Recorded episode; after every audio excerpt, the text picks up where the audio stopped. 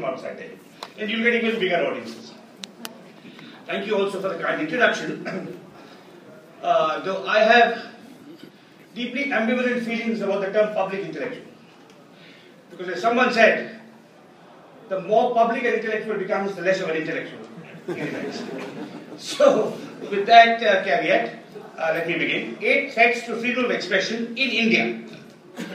And uh, since it's a lecture in memory of a philosopher, I've got to quote a philosopher to begin with, uh, who will be unnamed for the moment, so I'll identify him a bit. This writer said, and I quote, No one can transfer to another person his natural right or ability to think freely and make his own judgments about any matter whatsoever. No one can transfer to another person his natural right to think freely and cannot be compelled to do so. That is why a government which seeks to control minds is considered oppressive. This is what a great philosopher once said. And he went on to observe a government which denies each person freedom to speak and to communicate what they think will be a very violent government. Whereas a government where everyone is conceded this freedom to speak and to communicate what they think will be a moderate government. Who was this wise writer? It was the philosopher Baruch Spinoza writing in 1670. Now, by this token, how democratic is India? In my book, India After Gandhi, published 10 years ago, I described India as a 50 50 democracy. This is a line I stole from uh, the great Hindi comic actor Johnny Walker, who, in a film in which he was a sidekick of some boss, to any answer, any question that the boss posed, will I marry this girl? Will my business be successful? He would answer, boss, 50 50. and uh, I stole, appropriated this line in memory of great uh, Hindi actor called Johnny Walker, originally Badruddin Umar from Indore, if I'm not mistaken. And I argue that uh, our democracy is a 50 50 democracy. There are some areas in which we are truly democratic. Free and fair elections is one. Uh, I think the Election Commission is one of our model institutions. Uh, on the day that elections are held, all of India is one, and everybody votes, regardless of caste or class or gender. Contrary to democratic theory, in India, unlike Western Europe or North America, poor people vote in larger numbers. So that's one area in which we are recognizably democratic. Another area is free movement of peoples. I've come from Delhi, no one can stop me. You can come to Bangalore if you wish, no one can stop you. This is not the case in China, for example, and in some other uh, authoritarian regimes. But there are other areas in which there are serious democratic deficits. The rule of law, the independence of the civil service, and free expression. And I'm going to examine the threats to free expression in India, and I'm going to outline eight such. But before I outline these threats, I must ask a question, an important question. Should there be any limits to free speech? Or can anyone say what they want? What about hate speech? What about extolling Hitler? What about extolling Nathuram Godse?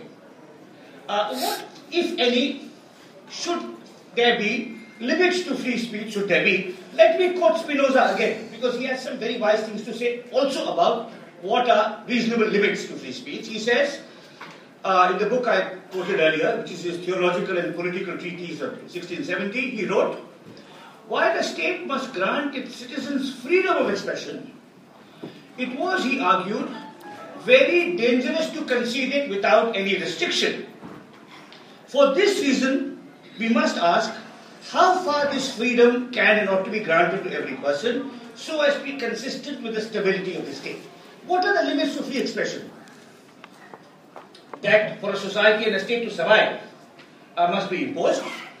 And I am going to argue that in searching for what reasonable limits could or should be to free expression, we can turn to Mahatma Gandhi, a homegrown philosopher, uh, who in his book, uh, whose book Hind Swaraj was banned by the British Raj in 1910, And in protesting the ban, he wrote in a letter uh, which lies in the National Archives. This letter, by the way, is not in the collected works of Mahatma Gandhi. It was discovered by a very great historian called S.R. Mehrotra. And if there are any young historians here, S.R. Mehrotra is 87 years of age. He can't hear, but fortunately he can see. He lives in Shimla. And he tirelessly produces works of impeccable scholarship based on primary research in the archives, not on fancy theories of French and German philosophers, but hard work in the archives. He's, this is, I address this to all young scholars here. He's 87. He lives in Shimla. He wears a Himachali topi.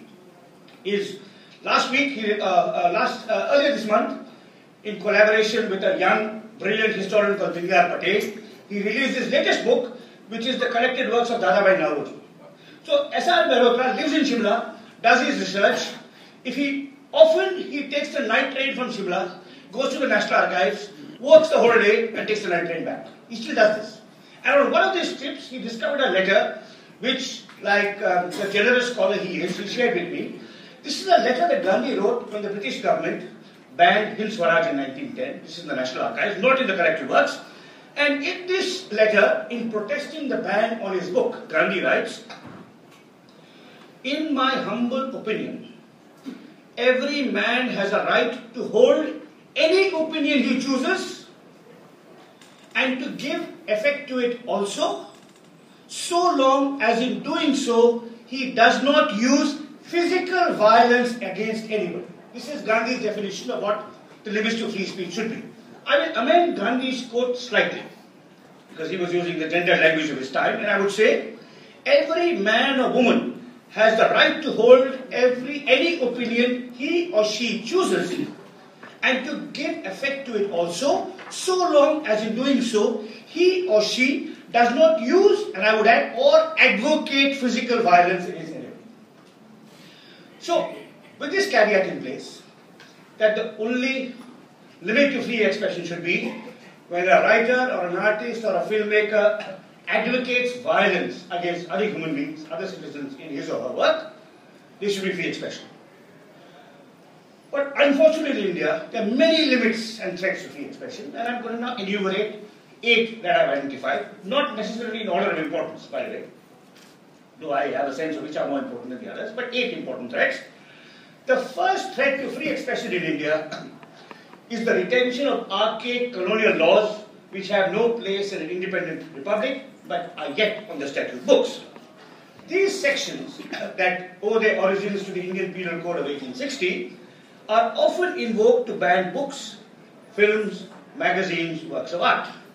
And these uh, reactionary, archaic uh, sections include section 153, wantonly, wantonly giving provocation, 153A, promoting enmity between different groups on grounds of religion, race, language, section 295, defiling a place of worship, 295A, deliberate and malicious acts intended to outrage religious feelings, 298, uttering words with deliberate intent to wound the religious feelings of any person, section 505, statements conducing to public mischief, and most dangerously, section 124A, the so-called sedition clause, which goes, whoever by words either spoken or written, or by signs, or by visible representation or otherwise, brings or attempts to bring into hatred or contempt, or excites or attempts to excite a disaffection towards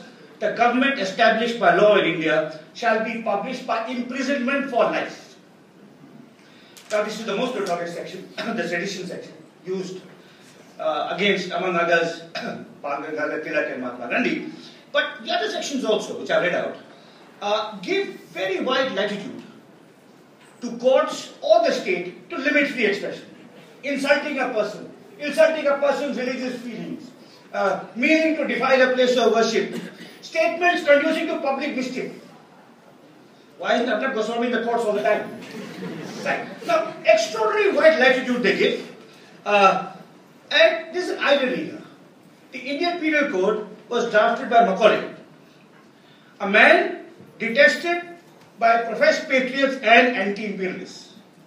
I have had the honor of being called a Macaulay Putra oftentimes by RSS people, right? Yet when it suits the RSS or the BJP or indeed the Congress, which also calls Macaulay an imperialist, they use these sections all the time. Gandhi, as I said, was a victim of these laws. He had hoped that they would be removed after independence, and in July 29,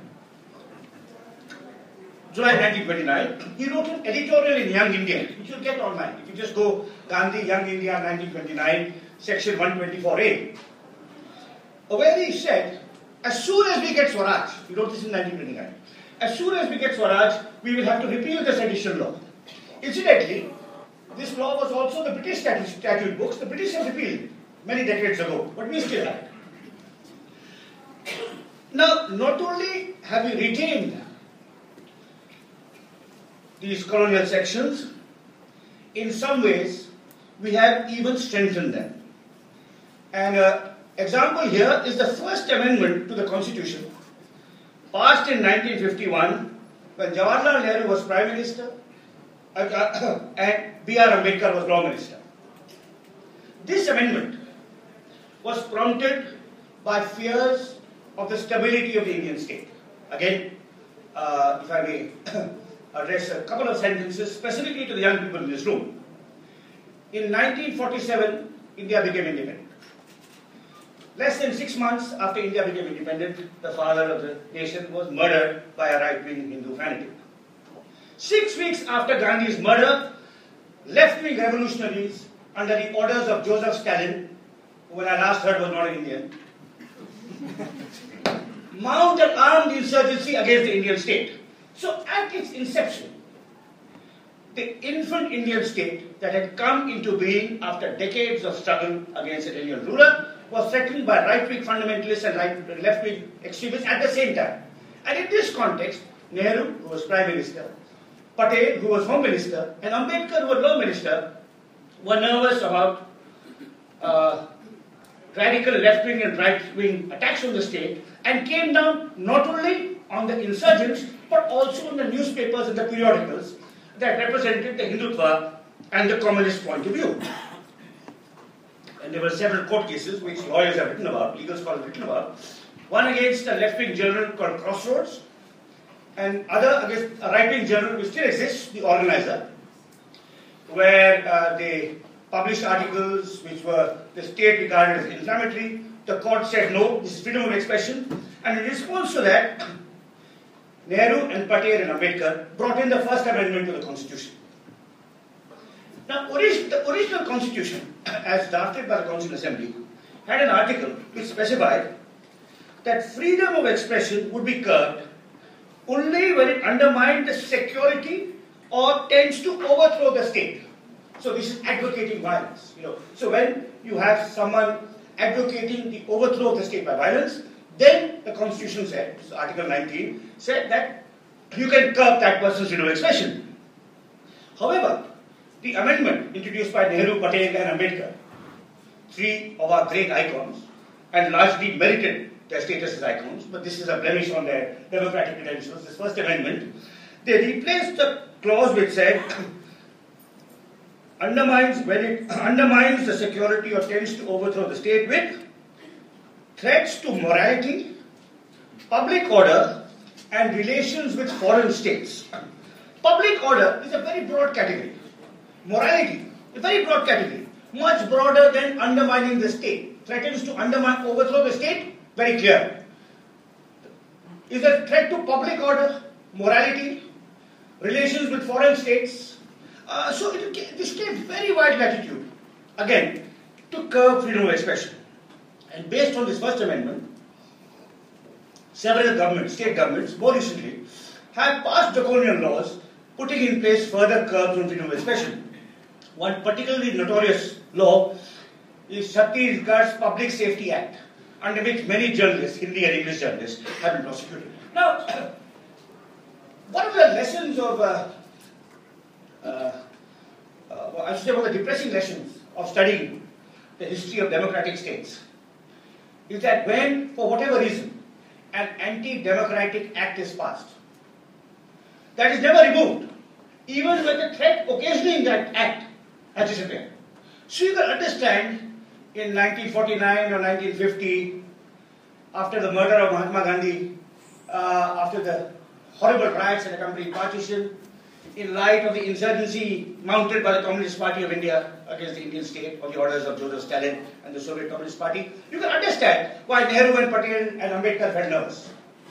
But by 1960, we were absolutely secure, we were united. We'd had two general elections. The communists had come over ground, the RSS had come over ground, they formed their own parties, they were fighting democratic elections. Surely at some stage, Nehru or uh, Shastri or Indira Gandhi or Vajpayee or Morarji Desai or Deve should have thought that this such an amendment that gives such sweeping powers to curb freedom of expression should have no place in a democracy. But unfortunately, once the state, for whatever reason, is equipped with certain powers to harass citizens, it's very hard uh, for the state to unburden itself of those uh, punitive sanctions. so that's the first threat to freedom of expression. Archaic colonial laws tragically reinforced and consolidated in independent India. The second threat, which is related to the first, are imperfections in our judicial system. Lower courts, in particular, I would underline this, lower courts in particular are too quick and too eager to entertain petitions seeking the banning of a book or a work of art or a film, invoking those colonial era sections. Uh, and if you think of M.F. And the multiple cases filed against him, usually they are far from places. You know, they'll be filed one in Indore, one in uh, Davangere, one in, uh, you know, Wardha, one in Warangal. 14 cases will be filed by, uh, you know, malevolent activists. And any sensible judge will just throw them out. But, for whatever reason, some judges like their name in their newspaper. Other judges may have even less worthy intentions. These petitions are entertained. And although it is true that uh, uh, the High Court and the Supreme Court are generally more sympathetic to freedom of expression, you see it recently in the case of Perumal Murugan, for example, where the Madras High Court passed an excellent judgment. But by the time the High Court acts, it may take years or even decades. Which artist, which filmmaker, which writer has the means or the stamina to carry on a battle for so long? So that's the second threat. The third threat, uh, this is a relatively recent one, but a serious and increasingly dangerous threat to freedom of expression, is the rise and rise and further rise of identity politics. In India today, the life of a book, book, in India today, the life of a book or a film or a work of art is increasingly captive to the ease with which any community whatsoever can complain that its sentiments are hurt by it. Uh, started in 1989 when Rajiv Gandhi banned Salman Rushdie's Satanic Verses even before Khomeini's Iran did so.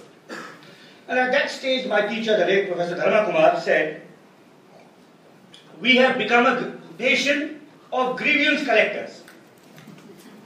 Every caste, every community, every linguistic group, every state has its own grievances. Alas, we don't merely collect grievances, we articulate them, impose them on others, thus throttling free expression. In, in India today, the icons of each region, each caste, each community have become immaculate, perfect, beyond any critical scrutiny whatsoever. That is true of Bose for the Bengalis, of Ambedkar for the Dalits, of Savarkar for the Hindutva of Shivaji for the Maharashtrians, and a hundred other examples. And how can, and these are live historical figures. We are not talking about Lord Rama or Lord Jesus or the Prophet Muhammad. We are talking about people who lived in the last 50, 100, 200, 300 years, who had a visible impact on our history and our society, a very complex impact, sometimes admirable, sometimes not so admirable. And any society that does not permit critical, dispassionate analysis by writers, artists, and filmmakers of real historical figures is in serious danger of losing its democratic credentials. And that is what India has become today. And in an extraordinary irony, only Gandhi is free to be criticized by anyone. because Mahatma Gandhi belongs to no one and to everyone. and it's open season on Gandhi. You can write whatever wishes attached on Gandhi, no one will come forward to protect him. Which is a, or file a court case saying that your book should be banned or your film should be banned. Which is, uh, in its own way, a strange and remarkable tribute to, the, uh, to Mahatma Gandhi. Now, along with the rise and further rise and even further rise of identity politics, we Indians have become an increasingly humanist people. And I'd like to give an example of this. Uh, I was in a literary festival recently where Farrukh Dhondy told a joke. Farrukh Dhondy is a Parsi writer originally from Pune. He told a joke that he had heard being told by Bapsi Sidhwa, who is a Parsi writer originally from Lahore. And in uh, some conversation like this, Bapsi Sidhwa was asked, why are you Parsis so few in number? Why is your population declining? How can you arrest it? Bapsi is a woman. So she looked at the questioner and said, Don't point fingers at me. It's all the fault of our men. Half of them are homosexual, and the other half are statues in Bombay.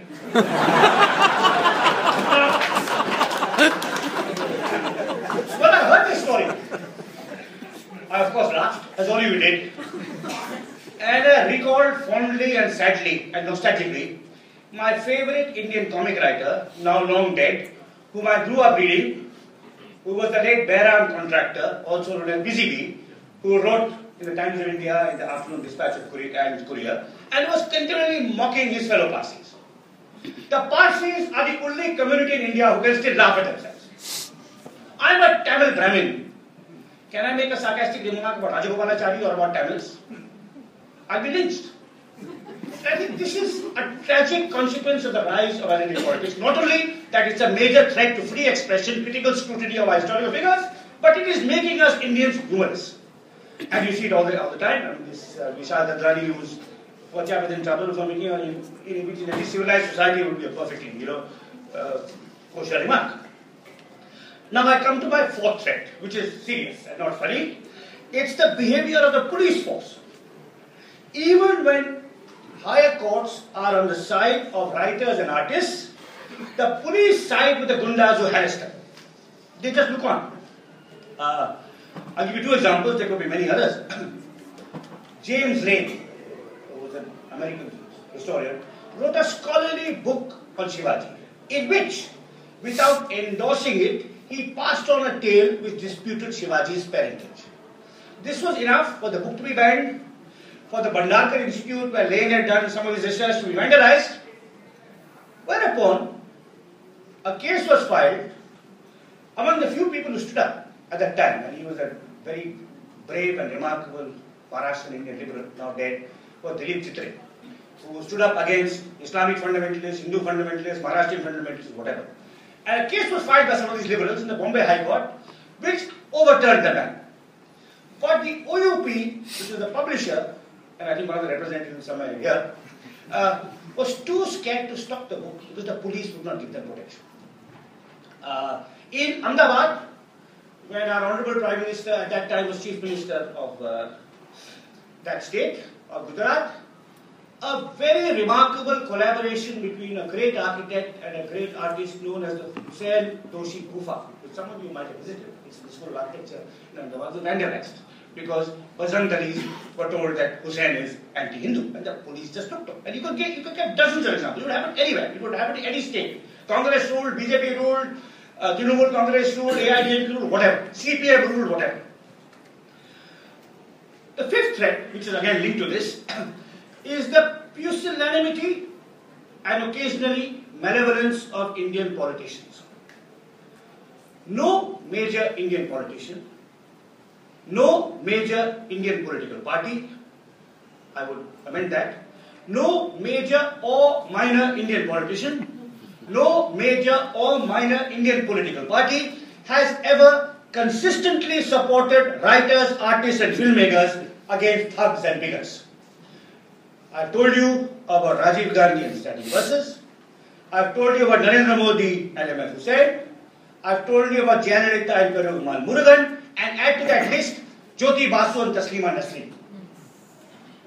Communist chief ministers are as guilty of this kind of kowtowing to fundamentalists and. And it will remain a serious blot on the CPM regime. Of course, there are several other blots, but this one, since they claim to be scholars and intellectuals, Buddhadev Bhattacharya used to write, I think, poems or plays in his spare time. But yet, he was too scared to protect the rights of the Taslim Nasreen. Politicians bow down before bigots and sometimes use state power to bully editors and journalists. Uh, you know, their phone calls made often to proprietors by powerful politicians. Uh, there are one or two exceptions to this uh, in terms of media houses, but I let that pass. But anyone who writes for the newspapers knows this. So that's the fifth threat. The sixth threat is linked again to the fifth the dependence of the media on government advertisements. And this is particularly acute in the regional and the sub regional press. If I am running a Kannada newspaper in Dharwad, uh, dealing with local issues, right? Bijli, Sadak, Pani, governance, and corruption, development, Hindu Muslim harmony, the rights of Dalits. Uh, inevitably, I depend quite a lot on the ads provided by the government of Karnataka for tenders, for jobs. And if I'm critical of a local MLA or local minister, these ads will be pulled. This is particularly acute in the case of the regional and sub-regional press. The dependence of the media on government advertisements, which makes them, uh, which uh, impedes them in being frank and fearless in their scrutiny of government policy, state government policies. The seventh threat, which operates more at the level of uh, large Hindi newspapers like Dainik Daspat, Dainik, Dainik Bhaskar, Dainik Jagran, or large English newspapers like Hindustan Times, Times of India, and so on, is the dependence of the media on commercial advertisements. Of course, this applies even more to television. These newspapers and television channels, Times Now, CNN, IBN, India Today, Aaj Tak, ABP News, which cater to people like us in this room, relatively affluent middle class audiences, are their dependence on commercial advertisements is a serious curb on the freedom of expression that their reporters or their editors or their writers or their columnists can exercise. Companies that make products which may have damaging effects are rarely criticized for fear that ads will be pulled. Not only notoriously thin-skinned companies like the uh, Reliance, but even the Tatas, who are professedly the most professional and non-partisan of Indian corporate houses, have been known to pull ads on the media channels that run well-researched stories that may be critical of some of its uh, uh, of some of these companies' actions or products or, or activities. And a field in which this has happened, in which I know a field I know particularly well, is environmental journalism. Mr. Vajpayee was kind enough to my, mention my work, early work in environmental history. And that was inspired by a generation of remarkable environmental journalists, uh, such as the late Anil Agarwal, Kalpana Sharma, Darryl D'Monte, Usha Rai, Shekhar Pathak and Kunwar, these all in English, Shekhar Pathak and Kunwar Prasun and Rajkumar Keswani in Hindi, all quite remarkable writers. Kunwar Prasun and Shekhar Pathak did the best work on Chipko Andolan, Rajkumar Keswani, as Vajpayee will know, exposed the Bhopal gas leak. Uh, uh, you know, uh, quite extraordinary writers in, uh, in Indian language and in English. They really pioneered the environmental movement in India. And in the 80s, they were given space. From the 90s onwards, with economic liberalization, there was pressure. As late as 1995, every major Indian newspaper had an environmental correspondent. By the time the 21st century dawned, these had either been laid off or redesignated stock market correspondents. uh, so the pressure exercised because of the dependence on commercial ads, uh, you know, is, a, is an inhibiting factor in critical analysis of companies. Now I've given you seven threats, and I'm going to just refresh your memory before I come to my last threat. The first threat to freedom of expression in India is the retention And in the case of the First Amendment, the consolidation of archaic colonial laws that have no place in a self-styled democracy. The second threat, imperfections in our judicial system, particularly the readiness of lower courts to entertain frivolous or malevolent petitions. The third threat, the rise and further rise of identity politics. The fourth threat, the behavior of the police force who are complicit in attacks on writers and artists and filmmakers. The fifth threat, the pusillanimity of politicians. The sixth threat, the dependence of the media, particularly the regional media and the sub-regional media on government ads. The seventh threat, the dependence of the media, particularly the big media, the corporate media, on commercial ads. And this brings me to my last threat, which we have to look within. The eighth threat to freedom of expression in India is constituted by careerist or ideologically driven writers, artists, and filmmakers.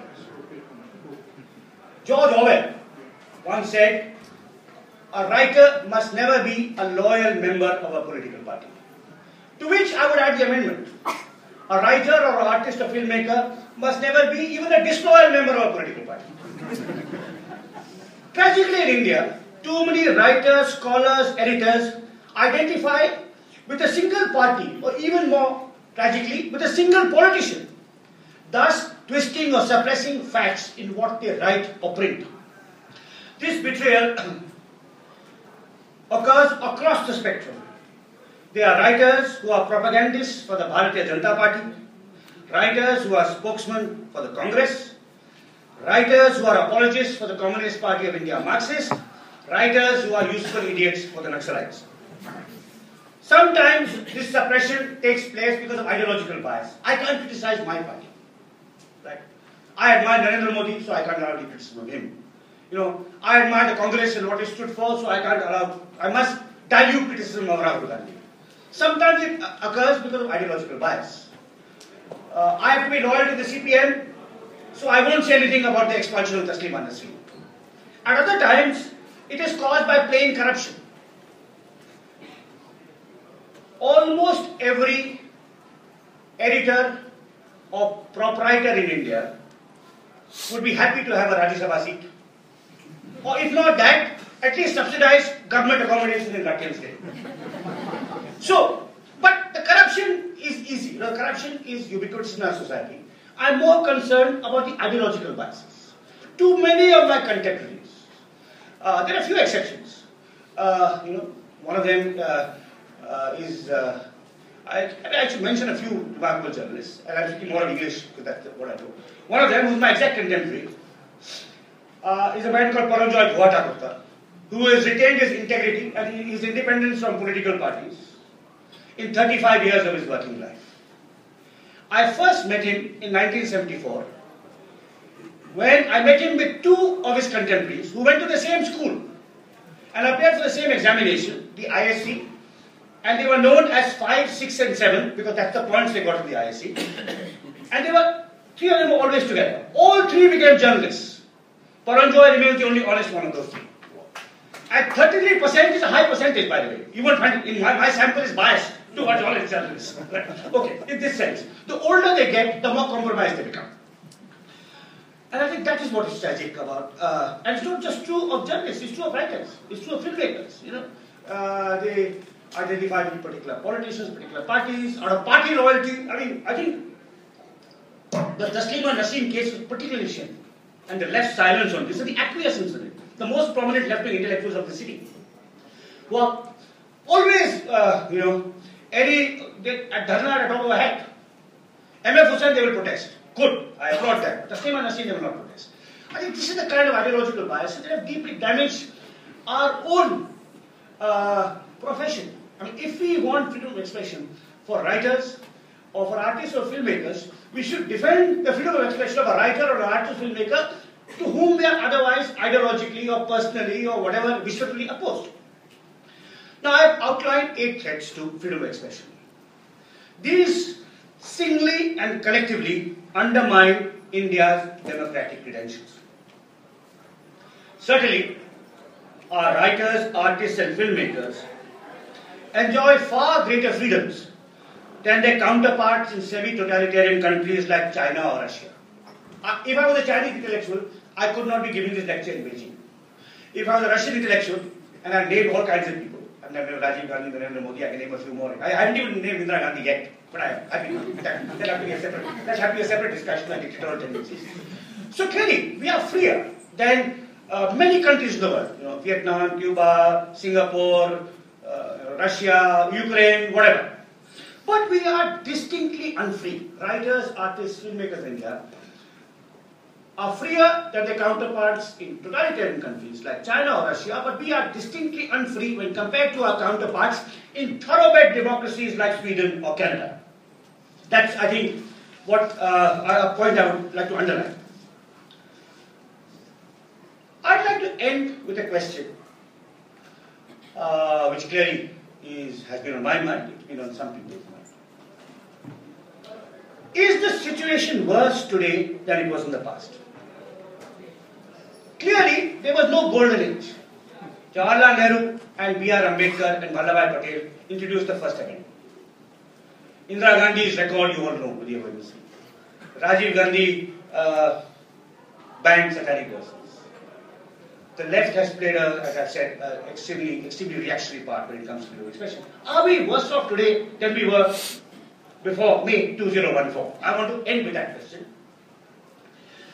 But maybe, I believe, uh, there was no golden age. There were always these eight threats operating in varying degrees of severity. But today, we may be marginally worse off. And I'm going to outline two ways in which, two, re- two reasons why I think India today is less free when it comes to freedom of expression than it was two or three or five years ago. The first has to do uh, with the fact that the threats to writers, artists, and filmmakers are no longer restricted to the banning of books, or the burning of books, or the censoring of films, or the vandalizing of artworks. Now, writers and artists are actually killed for their views, physically assassinated. Three examples are that of Dabholkar, Narendra Dabholkar, uh. Ka- uh, and uh, Govind Pansare in Maharashtra, and of course, uh, M.M. Kalburgi in my home state. Now, this vary. Dabholkar was killed when the Congress was in power in Maharashtra and in the center. Pansare was killed when the BJP was in power in Maharashtra and the center. Kalburgi was killed when the Congress was in power in Karnataka and the BJP was power in the center. But this was a qualitatively new thing, the physical assassination of writers. In my view, and then there are two other similarities. One, which is reasonably obvious, uh, is that Dabholkar, Pansare, and Kalburgi were particularly reviled by Hindu fundamentalists. And it's very likely, you can't be sure, that the assassins belong to that political point of view, which makes India a tragic mirror of Bangladesh, where Islamic, fundament, Islamic fundamentalists are killing independent-minded writers and artists and makers. So that's one aspect of that, more or less. The other aspect, which I urge you to reflect on, what unites Dabholkar, Kalburgi and Pansare is that not one of them wrote in English. I may be tempting fate here, but I still like to say writers in English are relatively safer than writers in Indian language. Partly because they may have an intellectual reputation to protect them, partly because their views don't influence voting behavior. Uh, so that's the first way in which things may be slightly worse. Three is not a large number. In Bangladesh, it's probably 30 or 40 or 60. In China, you know, it will be hundreds, either purged or sent to death camps or to gulags. In Russia, Soviet Russia, in thousands. So three is not a very large number, but it's there. Journalists are also there. I, if, I, if I was to add journalists to this, you know, we're talking about writers, established writers, but attacks on journalists. I mean, uh, I haven't talked very much about it. I talked about environment. Let me just uh, add a caveat because I talked about uh, environmental journalism. You know, the areas of India that are most unfree are the mining districts. Bellary in my home state, you know, Bastar in Madhya Pradesh, in uh, Orissa, uh, you know, Jharkhand. This is where rule of law does not prevail at all. And uh, in the past, it was lucrative minerals like iron and bauxite that led, and, and, uh, that led to this kind of thing. Now, sand mining, river mining, you know, and the journalists write about it. In MP, in Karnataka, there have been attacks and threats. So, uh, this is a trend that is increasing. I mentioned only the prominent writers. But the vulnerability of journalists, I think we are, uh, when I checked last, uh, I think we are ranked 138 on the uh, press, press freedom index. Uh, right? Now, uh, so that's the first uh, way, which may be worse off. I'd say even before the BJP came to power, the last 5 or 10 years, 10, 15 years, we've probably this has increased. Physical attacks, not just censorship or having books burned, but actually the elimination of writers and artists and journalists. The second way in which the situation may be worse is that the government now in power in New Delhi is arguably, or perhaps not even arguably, indubitably, the most anti-intellectual and Philistine ever to rule this country. And I say this advisedly. I mean, look at the appointments. You know, the question is not, um, you know, why Smriti Irani was made education minister. Why did she hold that job for two years? I mean, if you talk, I, mean, I say this with anguish. Again, I say that as a writer in English, I am somewhat insulated from threats because I write in English and I may have an international reputation. As a person who does not teach in an Indian university, I am also insulated from the harassment and intimidation by Philistine ministers in Delhi. But if I look at my colleagues in my own university, University of Delhi, uh, or in the IITs, and the stories I hear of how they are treated by ministers and bureaucrats, and the views, the public views of people such as our fortunately late education minister and unfortunately extant culture minister. Now, what does this tell you? This tells you it goes down the line. The appointments of Sudarshan Rao, the ICHR, Gajendra Chauhan to the Film Institute, Pahlaj Nihalani, Chetan Chauhan to the Fashion Institute. You can go on and on. I mean, the person who apparently is uh, going to head the Nehru Memorial Museum and Library, a place headed by great historians like B.R. Nanda and Ravindra Kumar, uh, gives you a sense of how anti-intellectual and Philistine uh, this government is. You know, I have a new book coming out next week uh, in which my lecture today will be of the essays. But there's also an essay in that book which asks, where are the conservative intellectuals in India? And I say this without English. I'm a liberal. I'm not a leftist, I'm not a rightist, I'm a liberal. But if you look at any sophisticated democracy in this world, Germany, Britain, United States, they are writing intellectuals who are serious and credible. And we once had that tradition. You know, we once had that tradition.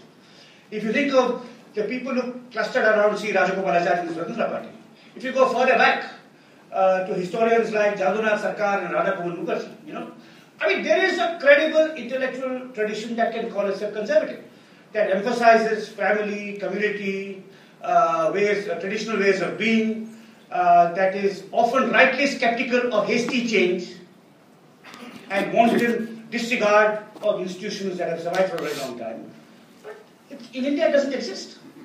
There is not a single credible conservative intellectual in India, uh, with the possible exception of Arun Shourie, and the fact that he has been so comprehensively shunned by this government, that the one thinking person they may have on their side, you know, tells you quite a lot about uh, how profoundly Philistine and anti-intellectual this, this government is when it comes to films, works of art, literature, scholarship, and our public, I mean, the way in which our best institutions have been treated. You know, the Tata Institute of Fundamental Research, if you think of the harassment they faced, you know, and uh, some of the IITs, I think it, in that sense, possibly we are slightly worse. But I would underline only slightly worse. There was never a golden age for the freedom of expression in India.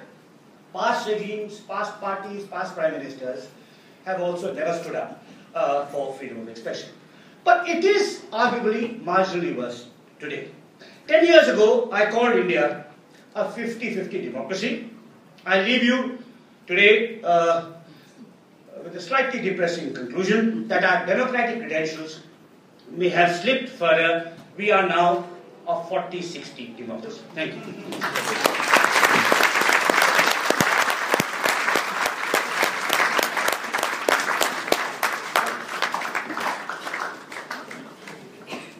My friends, after this brilliant and provocative lecture by Professor Guha, although he does not profess in any university.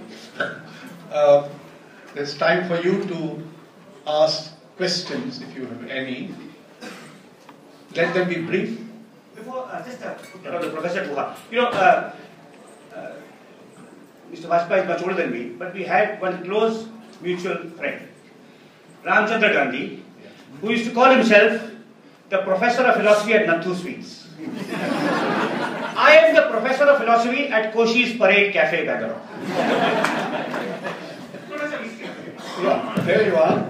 So please raise your hands. We try to reach the mic and ask brief questions. Let them be a little witty. Don't get too damn serious, no? And don't give opinions. Just ask questions of clarification. Yes. Yeah. I have a mic, so I have a right to speak first. Yeah. Thank you very much. Exceptional, and, and thank you for um, saying those wonderful words about Paranjoy. I was a very close friend. Thank you very, very much. Um, I was wondering if you'd like to spend a little time telling us if it's actually the problem is freedom of expression, or we just lost a sense of expression of freedom. That's a beautiful question, and uh, it's appropriate for a um, in lecture in memory of a philosopher. Uh, you know, uh, wit, irony, humor are also expression of freedom. So we are losing some of that. You know, the nuances, the touches. Sure, I mean, I, I'd accept that. We're also perhaps losing that. And that's that's of course to do with our time. You know, I think we have to have a lighter touch. Uh, you know, often even serious points uh, can be made in, uh, without even, not in a solemn way. So I would accept that. Yeah.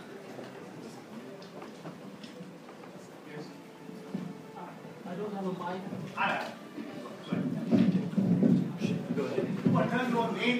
Sir, uh, all the eight freedoms of uh, art that you have mentioned, I think uh, the underlying is the character. Uh, the self-interest, whether it is politician, whether it is policeman, whether it is fundamentalist, whether it is the journalist or commercial or government. You look at it, the self-interest and character is what, or the example you gave of your friend Puranji or something. I think it is ultimately the character of the people which are responsible for the kind of uh, society we create. And I think uh, if I, as a behavior science professional, I would say it is not easy to get people in leadership position who are very high character. So I think the real question is how you can uh, get people in leadership position who are of character. So I think all this comes from there. Thank you. Uh, Professor Gohan, uh, just uh, two points on which I disagreed with you. The first is the very first point that all the uh, Indian Penal Code provisions uh, should be abolished, those which are in uh, against freedom of expression. Now, 153A is an exception. I can tell you from the point time when I was a subdivisional magistrate in 1951 that the, it, this section is needed for avoiding trouble between the communities and that this continues to be required today. I, I would certainly say that it needs to be redefined to limit its apparently wide ambit and it should be made like the sedition law now as defined by the Supreme Court. It should be subject to only when it is provokes action or riots. The second point is at the very last of are things worse today? Uh, look, uh, they are worse. Uh, one particular example will tell you that when before have we had vigilantes taking up issues perpetually, perpetually on behalf of the country and then getting support from the government. That the I, I have in mind the, the JNU case. The, the ABVP uh, appoints itself the arbiter of nationalism. And then it says to the government, prosecute such and such people or expel them because they're not nationalists. this is, goes beyond anything that we have ever had before. Uh, Thank you, Mr. Mazdar, for this. Uh, on the first uh, point, I, I think I'm not a legal expert. Uh, you may be right. I mean, as someone who's been in the field trying to manage a sensitive and complex situation. But uh, the ambit it gives to the courts to interpret them loosely. In the absence of clear uh, directions from the political authority, you know, how would a book uh, by Peter Heehs or Aurobindo lead to a communal right? You know, for example, you know, in that sense, in that sense, yeah. yeah. On your second point, also, I also agree, and I think you know, it's uh, this is part of it. The tragedy of what happened in Hyderabad. There were there were two tragedies of what happened in Hyderabad in JNU. One was the ABVP was leading the government. The education minister was led by the ABVP. The second tragedy, which is unnoticed, is that JNU, and uh, which I think ABVP people, and uh, if there are any, I hope there are some BJP supporters in this room. I won't ask you to raise your hands, but uh, I hope some of you are here. So you should know this. Uh, because um, the, the line when someone like me says that the BJP is anti-intellectual, I am told, तुम तो humanities वाले हो, तुमको science में admission नहीं मिला तो BA करना पड़ा. Right. That's a standard line. Okay. So I'm glad that they respect scientists. JNU and Hyderabad University have the best departments of science in any of our public universities. They're not just left-wing Marxists, they're top-paid physicists and biologists and chemists. They're the people you're destroying also by letting the ABVP decide your policy. So I think that point is very important. I think this is uh, that it is uh, it's not uh, you know that what happened in JNU and in uh, Hyderabad University was it was not the RSS, uh, it was not uh, the PMO, it was not the education ministry, the ABVP that was deciding. I mean, it's quite extraordinary. You know, uh, uh, the, the depths that we plumbed and the kind of what we may have unleashed and how we have made, we have made the, and you know, I think this is again something very important, which I think again every young person must understand. It's very difficult to build institutions, it's very easy to destroy or damage them. And if the best of our public universities like JNU and Hyderabad and Delhi University are threatened or undermined in this way, it will be very hard to put them back together.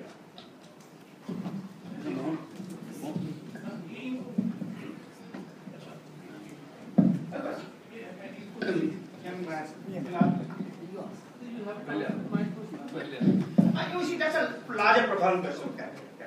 Sir, uh, uh, like uh, since being a student, I have been like a very regular reader of your uh, books, and since I come since I come from JNU now, so like, and just there was election yesterday, and now we are like in the race, and now I see that means the third point you are raising, the threat of identity politics, and now there is an organization on the campus, Bab like a Birsa Ambedkar Phule Student Association, and United Left. There was a front. Election scenario was that uh, United Left came together, saying that we want to like push up IBP outside the campus, so that uh, we would have strength. But then BAPSA came out very strongly, asserting that left hasn't addressed our issue, even though they may, might have talked about it. Meaning, uh, the kind of hypocrisy they might have felt in the, on the campus. Uh, I really wonder, that means the kind of freedom of expression you are talking about, like the, my only point about the identity politics is, even though it limits to the extent, because at all level you find fundamentalism in all, across the religions, caste and all, you find all across, right? But then, that means, I, I was just wondering, identity, that BAPSA organization, when I had heard the, his speech, presidential candidate, he was like prioritizing certain issues which never was a priority of the left. And prioritization is actually identity politics, I think what I see.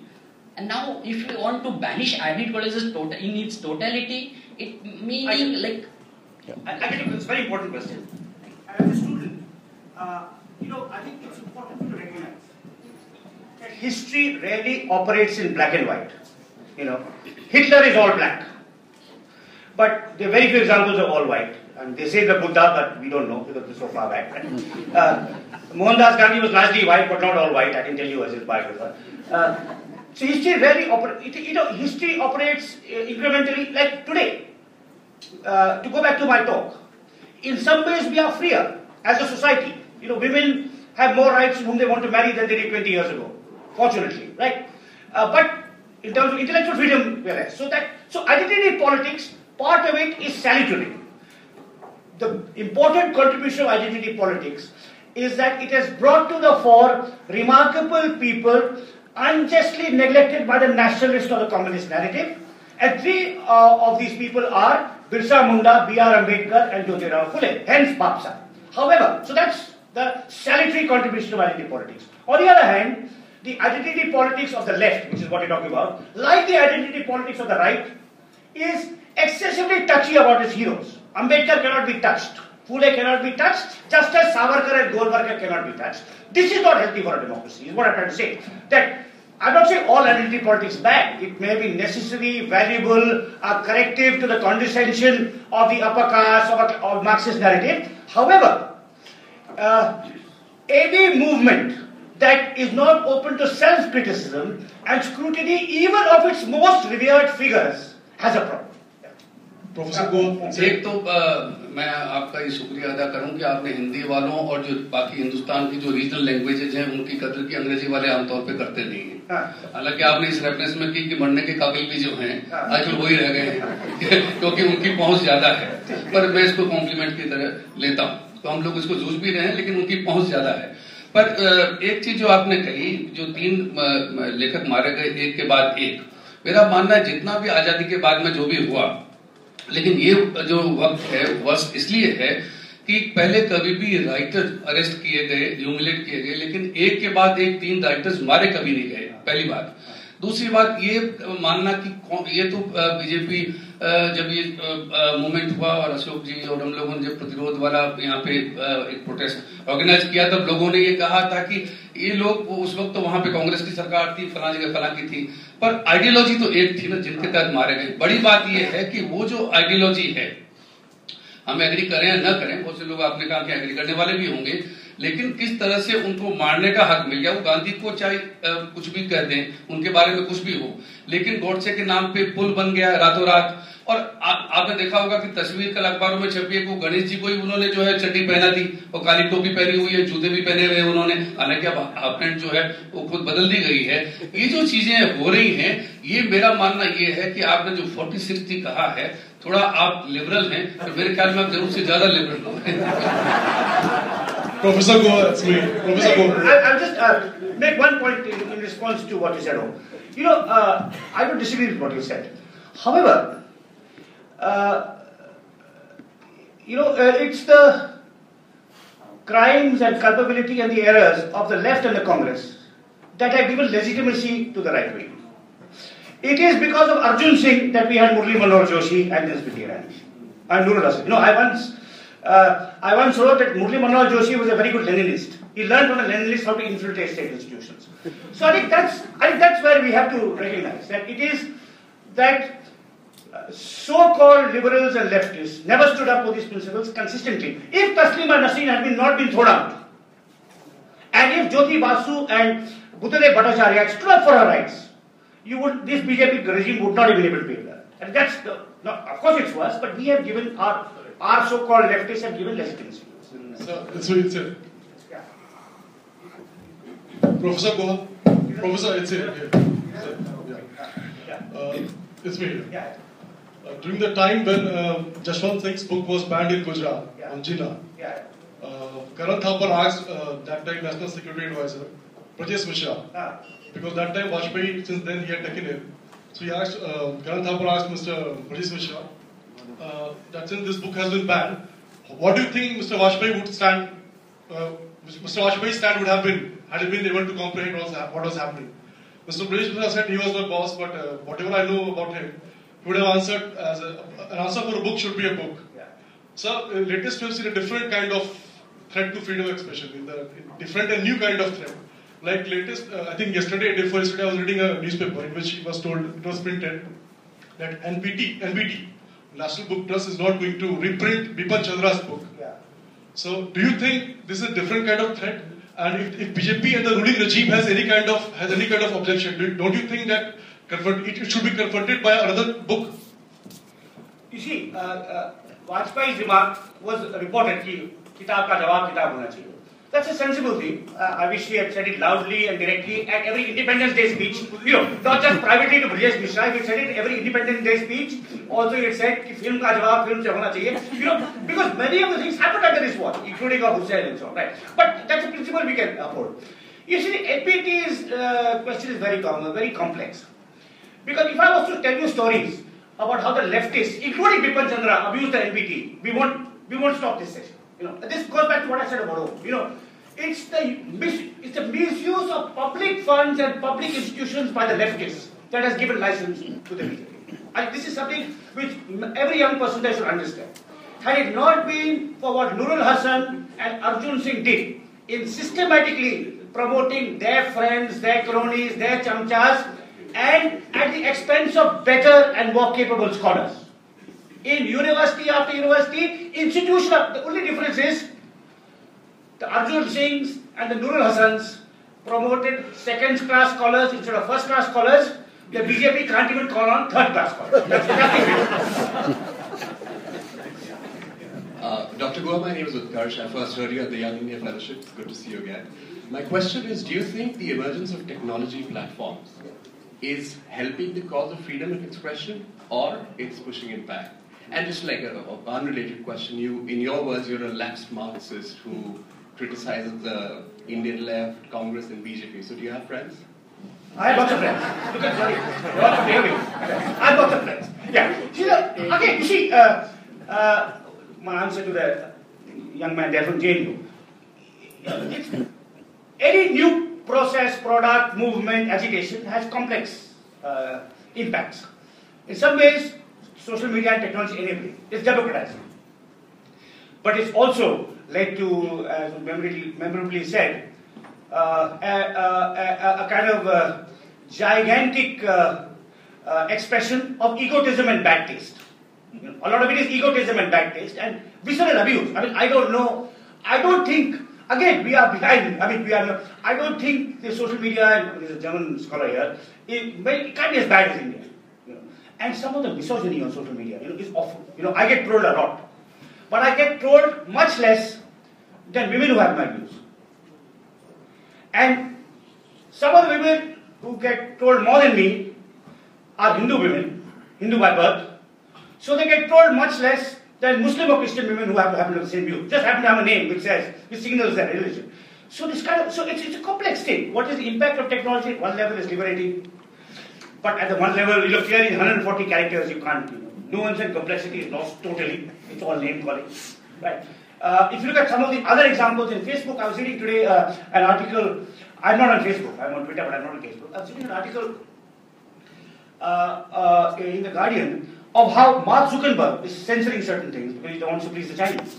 There's no essay on this, right? That a certain force is taken down, right? So these are complex and we have to have to wait. But uh, uh, we have to see uh, technology can be. But ultimately, to go back to the gentleman's question about character, you know, you do need.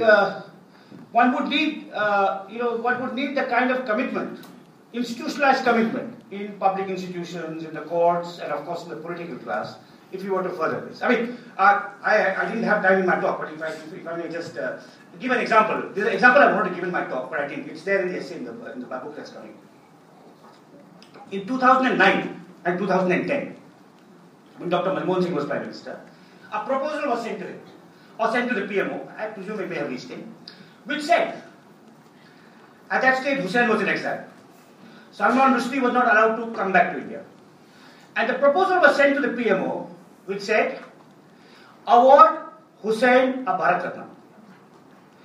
At the same time, award Salman Rushdie a Padma Vibhushan, which is not just uh, acknowledgement of their respective merits, Bharat Ratna and would be an equal opportunity offense to bigots. If both Hindu bigots and Muslim bigots would be offended. You've taken care of the mullahs and the Sanghis together. Because you honor Husain and. Right. Now, this proposal was sent. I hope, I don't know whether it reached Dr. Singh, was sent twice by several people, right? If it had, Dr. Singh had the intelligence to understand the merit of the proposal, the current Prime Minister or Dr. Singh's predecessor may not have. I don't if Vajpayee did, I'm not sure. But would they have the courage? No, that kind of thing. Here was an example where if you, I mean, it's a matter of eternal shame that our greatest living artists have died in exile. much more than Rushdie, who's not really Indian in that sense. But you know, but if this had been done, I mean, if a brave politician had said, I'm going to invite Husain and Rushdie together, you know, you know, had a joint protest by, uh, you know, the All India Muslim Personal Law Board in Basanta. Okay. That's what happened. so, ultimately, you would need something like this. Yeah. yeah. Good evening, sir. My name is Nishan. You have talked a little about the environment also. This is a little bit different question. Uh, just I wanted to know about the connection between the alternative media and the environmental concerns. We have worked a lot upon uh, environmental history also. We have talked a little on that. So just I wanted to know, we are living in the days where you know mainstream media is paying heed to, like Guru Gurugram Jam over the you know they are giving prefer- preferences over the uh, Gurugram Jam over the Kosi's floods and you know Assam floods. So what do you think? Alternative media is saving the environmental concerns. Uh, is it so? What's your take? Just I wanted to. I think that's a, also a link to the best of technology. I think the alternative media, or I think, has the potential to take it forward. Partly because it may be less dependent in the same. Though of course a viable commercial model has not been worked, worked out. You know, you need to pay reporters to go to take photographs. But certainly one of the great great uh, advantages of uh, new media is visual imagery and environmental devastation. You know, visual imagery, imagery is so important in capturing it. But you would still need uh, brave editors who can send people to cover the Kosi floods, you know, chemical contamination. But that possibility exists. And there's some very fine writers. I mean, I, I mean, there's some outstanding, some of them are really outstanding young environmental writers who are often women. Chitrangada Choudhury is one, Bahat is another, and there are several others, you know, I'm sure the others are not. Nitin Sethi, who writes for Business Standard, is a very good reporter. And, but, you know, it's, it's, a, it's a shrinking space. You know, uh, you want, uh, so maybe uh, the new websites will take it up and, you know, give it more visibility. This, this side, sir. This, uh, over here, over here.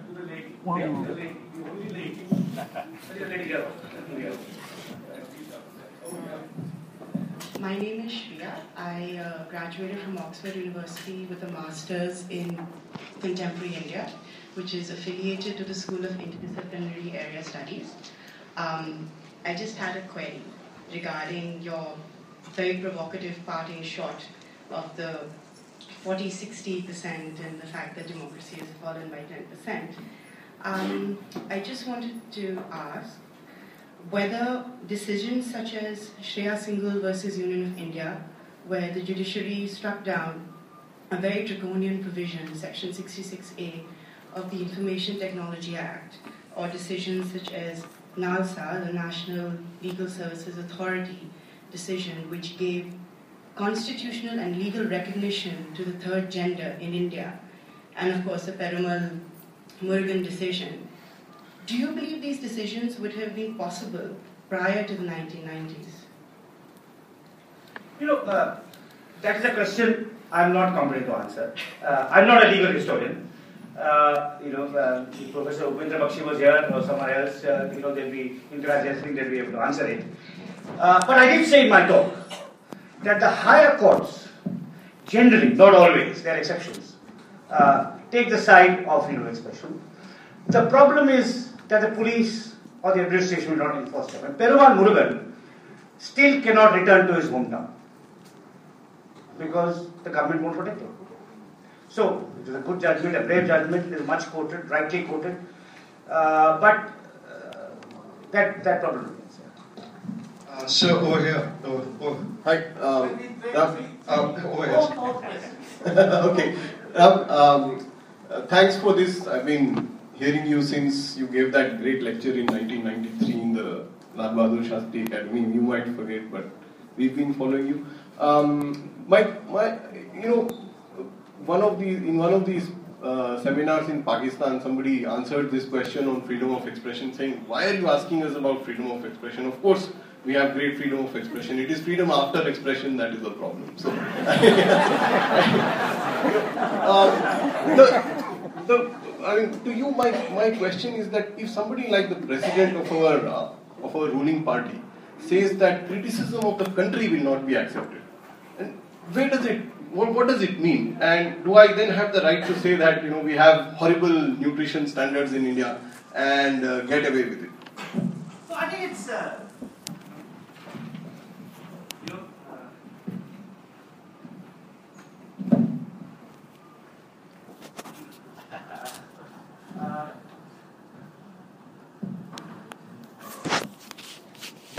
someone, uh, let me say this that uh, as someone who has never supported the BJP,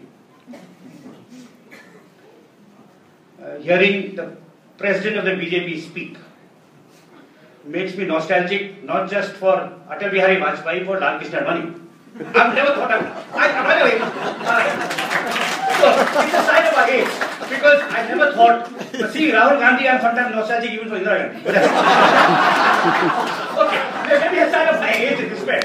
But you know, I think anti-Philistinism uh, of uh, you know the current regime. I mean, uh, even more than Narendra Modi, uh, the BJP party president encapsulates it. I mean, without question. I mean, absolutely no doubt about that. I mean, it's, it is disturbing.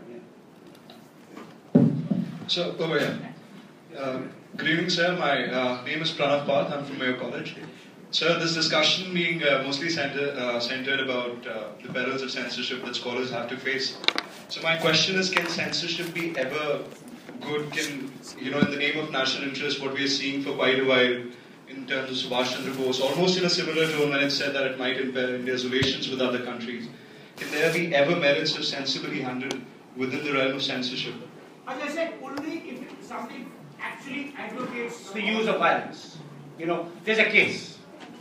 But that's not what uh, uh, how things are interpreted by judges uh, in the lower courts or by our laws or above all by our politicians. You know, say who is to define what is the national interest? You know, uh, Samuel Johnson. Uh, this goes back to I commented on this at the time of uh, this JNU and fiasco when I saw the statements not just of Smriti Irani but of our Home Minister. I said Samuel Johnson said patriotism is the last refuge of the scoundrel. In India, it's the first refuge of the incompetent. That's what it is. So I think so invoke nationalism, I mean even advocating violence, criticism of the country will not be tolerated. Who is the Karta of the country? I mean, we should go back. I mean, someone who mentioned NBT, by the way. Someone mentioned NBT. You know, there's a wonderful book edited by Sabyasachi Bhattacharya, The Mahatma and the Poet. It's a letters between Tagore and Gandhi. And Tagore made Gandhi less of a xenophobe and more of an internationalist. It's a remarkable book. Because it's published by the NBT, it's at a price every Indian can afford. Because it's published by NBT, no Indian knows where to find it. but please read it. Hi, uh, my name is Radhika. Um, I'm an from Rajasthan. I work with Aruna Roy and her group. Uh, we we were recently campaigning for uh, an accountability law, accountability law in Rajasthan, and um, I'm completely in agreement when you say that the First Amendment should have been repealed and that uh, these sections need to be looked at. But I just want to um, bring to light a certain incident that happened um, in the January of this month, this year. Uh, a, group, a group of us were physically attacked by a mob that was led um, most of them were Bajrangis, and that was led by a Bajrangi sitting MLA. Um, and we've been fighting the legal battle. And we recently um, were made aware that the first time in about 15 years of his political career, when he's, where he's committed several hundreds of um, such uh, uh, incidences, um, the only section in which he's recently been uh, sentenced under, not yet in, uh, obviously, but uh, was the 350, 153 and 153A. In such instances, there isn't a black or white. Um, what, what, in your opinion, could be a remedy? Uh, should we, enti- in entirety, get rid of such uh, sections, or should we be speaking about certain uh, legal remedies and, and uh, legislative processes that will safeguard uh, artists, writers, and scholars rather than leaving it open to everybody? No, I think the latter, obviously. I mean, obviously, they would have to be. Well, I said, I'm not a legal scholar. I just feel, uh, feel worried that these uh, sections that exist give too much attention to courts. There may be other sections in which, for example, physically attacking. I mean, uh, you, I'm sure Ashok once early in his career must have implemented the IPC. Some, there's some other IS officers here. You know, there might be other sections in which under which you can prosecute a gunda who beats up uh, peaceful social activists. You don't have to invoke Amendment 1253 here, surely. There are other sections. This is in another case. Okay, okay, okay. Yeah. So, so I think uh, my worry is that they give very wide latitude and can have been misused. Uh, that's really. Yeah, I'm Axel Harneit-Sievers from the Heinrich Böll Foundation here in Delhi. Um, I want to take a little step back from the current politics and have a more general question to the historian, Joanne. And when you brought this list of eight threats of freedom of expression in India, most of them, I mean, virtually all of them, are circling around institutions, the institutional setup, high level structures and actors, and so on. And I was just wondering, what about the, actually the constituency for freedom of expression? Who actually wants it? I think there is a very classic, I mean, the question, how far does this constituency go in India? I think there could be a very simplistic um, uh, ex uh, explanation saying, okay, the middle class, the typical middle class thing, in India, the middle class is small, is growing, but it's still small, so no wonder that there's more freedom of expression maybe in Sweden or so, as you said. But then one thing came to my mind, and that's your argument about the environmentalism. There is the environmentalism of the middle class, and there's the environmentalism from below. So, and I'm wondering, is there perhaps something similar in India yeah, that creates a kind of a constituency for the right to freedom of expression among really the broad population, even if it is very poor, and even if many politicians are regarding it just as so, so much object of manipulation or something I think uh, that's a very good question. We with that. Yeah. So uh, I think uh, there's a sociological answer and there's a philosophical answer. What is the constituency for freedom of expression in India? All right. Now, if uh, not all of the threats are identified are institutional. Many are. But the rise of identity politics is not. Alright. Now, if my argument is correct, and that despite its several salutary uh, benefits, such as bringing remarkable figures to the foreground who neglected, identity politics has led to threats to freedom of expression. If you add up the injured caste, communities, linguistic groups, and religion in India, who is left only atheists like Dabholkar and Kalburgi and myself. Alright. And all of you. Maybe you're not atheists, but you're here. So there could be a sociological question that maybe in India there isn't a large constituency, which is why uh, uh, you know politicians don't care about it. That could be a, that's a sociological answer. But there could be a deeper philosophical answer. What is the value of freedom of expression? What is the value of creative work? You know, how do societies progress? You know, without Gandhi and Ambedkar debating against each other, would we have a reform of the caste system? It's to debate and dialogue and that, uh, and in which we can scrutinize our failures and our faults. We become more tolerant, more understanding, more equitable. That's how societies. How do we believe in democracy? We call ourselves a democracy. You know, our politicians trumpet it loudest. Some years ago, when the Congress was in power, India was the lead country at Davos, the World Economic Forum in Davos. And all our banners said the world's largest democracy, apparently a slum at, snap at China. Right? So the world's like, okay, now. So do we think, we keep on, do we, do we believe that we should be a democratic democracy or should we be a benign autocracy? In which case it doesn't matter. But if it's an argument about democracy, then freedom of expression matters. If it's an argument about tolerance, pluralism, rights for disadvantaged people, then the debate discussion. So the philosophical argument, even if the constituency is five today, or however many they are in this room today, because the rest are all uh, uh, madly defending one icon or another. Alright. Now, so this could be a sociological answer that the constituency today is limited compared to say Germany or to Sweden or to Canada. But it's a philosophical uh, answer that there is that for any society to become more tolerant, more humane, more democratic, more inclusive, more plural, X, Y, Z, you need a freedom of expression. That would be what There's a value creation, the value creation angle to it. One. Over a period of time, you create more value, you have more creativity, more debate. My friends, uh, unfortunately, we have to stop here because we have run out of time. But thank you very much for being here in such large number. Uh, we organize in collaboration with the India International Center on the 20th September a conversation between a Pakistani art um, critic, Salima Hashmi, the Indian cultural critic, Sadanand Menon. That will be at 6.30 in the Kamala Devi Chattopadhyay Memorial Hall in